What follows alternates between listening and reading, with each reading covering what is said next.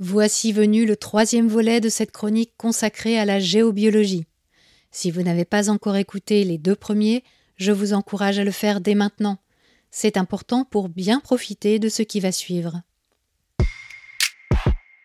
Méta de choc, méta de choc. Méta de choc. Et si on se demandait pourquoi on pense ce qu'on pense? Chronique de la spiritualité contemporaine. Épisode 7. La géobiologie de l'habitat.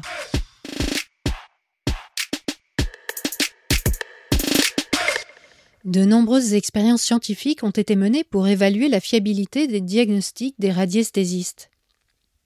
Elles ont été conçues en s'assurant en particulier d'écarter les facteurs subjectifs qui pourraient favoriser la localisation d'une source, par exemple une bonne connaissance du sol et de la végétation, ou tout simplement le fait que les eaux souterraines peuvent être facilement trouvées par hasard, puisqu'elles se présentent le plus souvent sous forme de nappes phréatiques et non de ruisseaux isolés. De 1964 à 1966, le comité PARA Comité belge pour l'investigation scientifique des phénomènes réputés paranormaux, entreprend de reproduire les expériences d'Yves Rocard, mais en y introduisant un élément important la mesure en double aveugle. C'est-à-dire que ni le sourcier ni l'expérimentateur ne sait s'il y a ou non quelque chose à détecter au moment de l'expérience.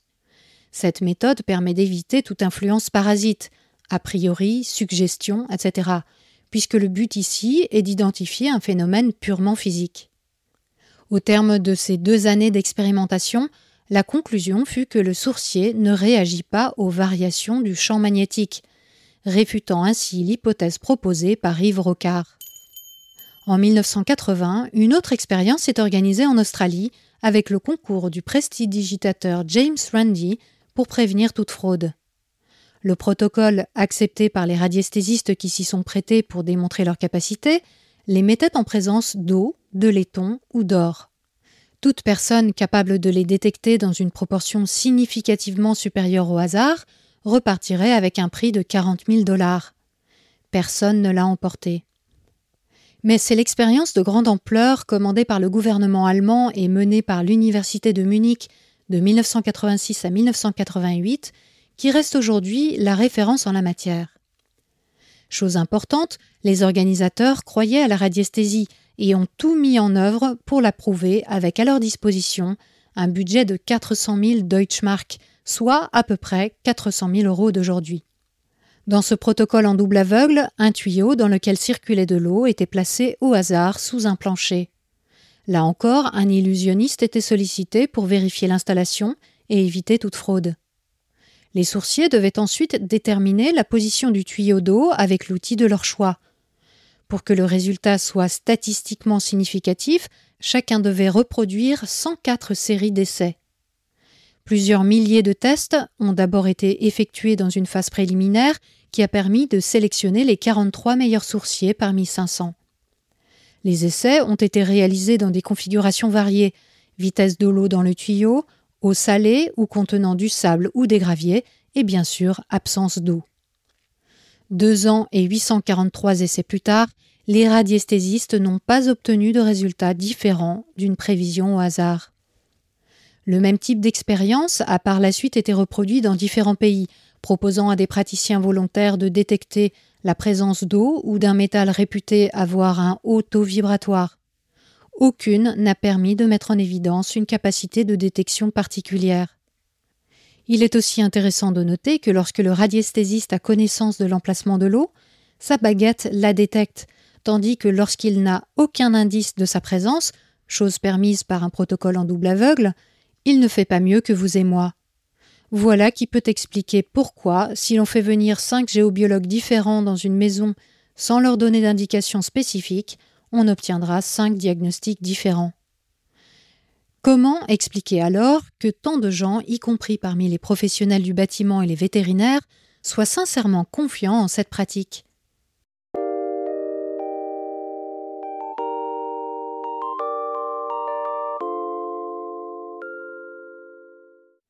Il faut tout d'abord comprendre que pour les gens qui pratiquent ou font appel à la géobiologie, l'expérience personnelle prime. Pour eux, le corps et l'essence ne mentent pas. Partant du principe que les enfants ou les animaux auraient une perception accrue des énergies, il ne s'agirait pour les adultes que de reprendre possession des capacités sensibles de leur corps. En réalité, la science nous montre jour après jour, expérience après expérience, à quel point nos raisonnements sont biaisés par nos perceptions et par nos intentions. On peut en toute sincérité penser ne pas être influencé, et pourtant l'être. C'est pour ça que les tests en double aveugle sont si importants lorsque l'on cherche à isoler un phénomène précis. En 1810, Eugène Chevreul, d'abord très intéressé par les affirmations de Gerboin sur les facultés organo-électriques qui pourraient expliquer le mouvement du pendule, découvre que dès lors que le sourcier ferme les yeux ou n'a pas connaissance de ce qu'il est censé détecter, le phénomène disparaît.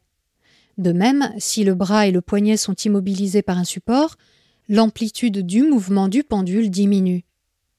Il en déduit qu'on ne peut pas détecter avec un pendule une chose qu'on ne connaît pas déjà et que ces mouvements sont modifiés par l'autosuggestion. Ces observations ont conduit à la découverte de ce que l'on appelle l'effet idéomoteur, phénomène psychologique qui fait qu'une personne ou un groupe exécute des mouvements musculaires involontaires dont il n'a pas conscience. De nombreuses expériences montrent que certaines manifestations réputées paranormales sont attribuables à cet effet, comme les tables tournantes, l'écriture automatique ou certains tours de mentalisme. C'est ainsi que des personnes honnêtes et intelligentes peuvent réaliser des mouvements musculaires de manière inconsciente dès lors qu'ils sont conformes à leurs attentes ou à celles d'une personne exerçant sur eux de la suggestion. Les neurosciences montrent aujourd'hui comment un tel phénomène, prenant sa source dans le cervelet, permet une dissociation entre mouvement et volonté d'action.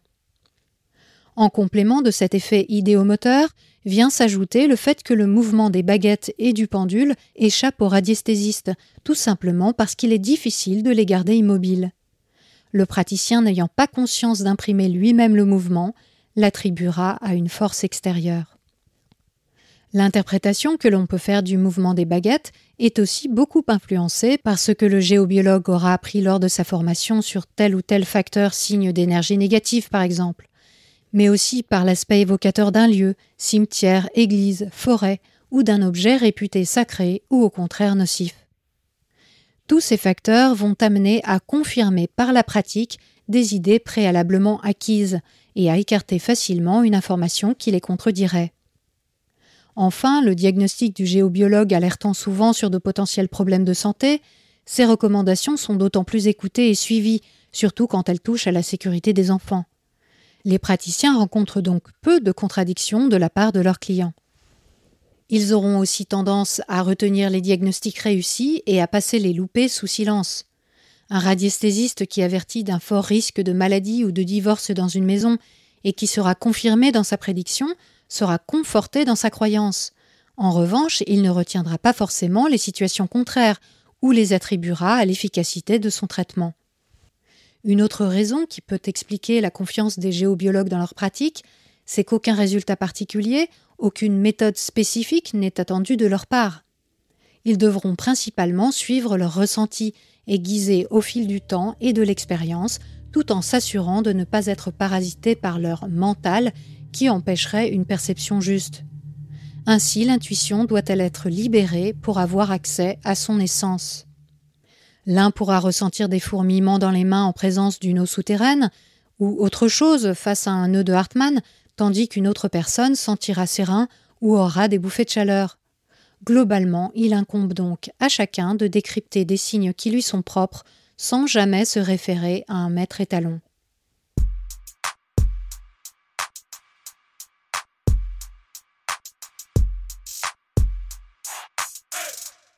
Actuellement, l'activité d'architecte géobiologue est particulièrement répandue en Allemagne et en Autriche, pays dans lesquels des professeurs d'université réalisant des études à forte démarche environnementale sont officiellement reconnus comme géobiologues. En France, les initiatives privées ne manquent pas et quelques projets d'envergure ont été menés suivant les principes de la géobiologie et du feng shui. Mais s'ils ont remporté des marchés publics, c'est d'abord pour leurs qualités architecturales et non pour leurs démarches spécifiques. On peut citer 72 logements sociaux à Saint-Louis dans les années 70, mais aussi 35 logements sociaux à Villetaneuse et la réhabilitation et l'extension d'un collège à Pantin au début des années 2000. En réalité, on doit le premier projet collectif ouvertement mené suivant les concepts de la géobiologie à Sophie Rabi, la fille de Pierre Rabi, avec son éco-village, le hameau du Buis, constitué d'une vingtaine de maisons et d'une école, construite en Ardèche de 2006 à 2012. Jouant avec les paramètres cosmiques, telluriques, naturels, artificiels et symboliques des lieux et des matériaux, tout y a été pensé pour le bien-être physique, psychique et spirituel de ses occupants. Où que l'on regarde, des cristaux réputés émettre des ions négatifs sont placés à des endroits stratégiques pour purifier l'air. Par la suite, la ville d'Issy-les-Moulineaux, en région parisienne, a inauguré dans un nouvel écoquartier une piscine conçue suivant les principes du feng shui. Le projet ayant été retenu notamment pour cet aspect. La commune du Pèlerin, à côté de Nantes, a également plébiscité un projet mêlant écologie et santé en faisant appel à un architecte promouvant la géobiologie pour un bâtiment devant accueillir des enfants. Si la plupart des architectes praticiens n'agissent pas à découvert, lorsque leurs clients ne leur font pas une demande spécifique, force est de constater que la demande en géobiologie augmente. Les clients sont de tous âges et de toutes catégories professionnelles, mais principalement des femmes, comme on l'observe également dans le recours aux médecines alternatives. Souvent stressés, ils cherchent à améliorer leur cadre de vie et font appel à cette discipline en dernier recours face à des problèmes souvent liés à la santé, maladies chroniques, maux localisés ou problèmes de fertilité. Mais la demande peut aussi s'inscrire dans une démarche plus vaste de quête spirituelle, la géobiologie faisant partie des pratiques classiques du milieu ésotérique New Age. Pour les professionnels, la pratique de la géobiologie est particulièrement valorisante parce qu'elle donne le sentiment de véhiculer des valeurs positives en lien avec la nature et l'harmonie, capable de redonner un sens au vécu des personnes demandeuses. Mais on peut s'inquiéter de l'utilisation abusive d'un vocabulaire scientifique pour se référer à des concepts sans fondement expérimental ou théorique. Sur fond de recherche généralisée de mieux-être physique et psychique, les écoles, les académies et les diplômes se multiplient, mais les garanties pour les praticiens comme pour les clients ne sont pas au rendez-vous. Et surtout, il est aisé d'entrevoir les répercussions de telles pratiques pour celles et ceux qui reportent tous leurs espoirs de guérison ou de résolution de problèmes personnels sur ce qui flirte bien souvent avec l'exercice illégal de la médecine.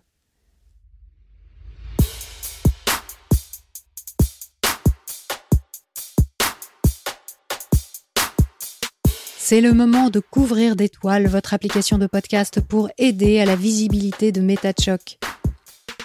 Un grand merci à celles et ceux qui ont fait un don ponctuel ou mensuel.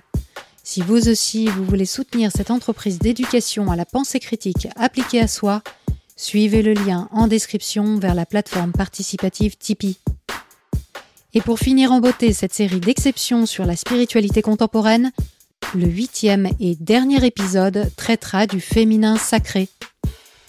D'ici là, prenez le temps d'observer la manière dont vous pensez et de la questionner. Vous n'imaginez pas ce que vous pensez.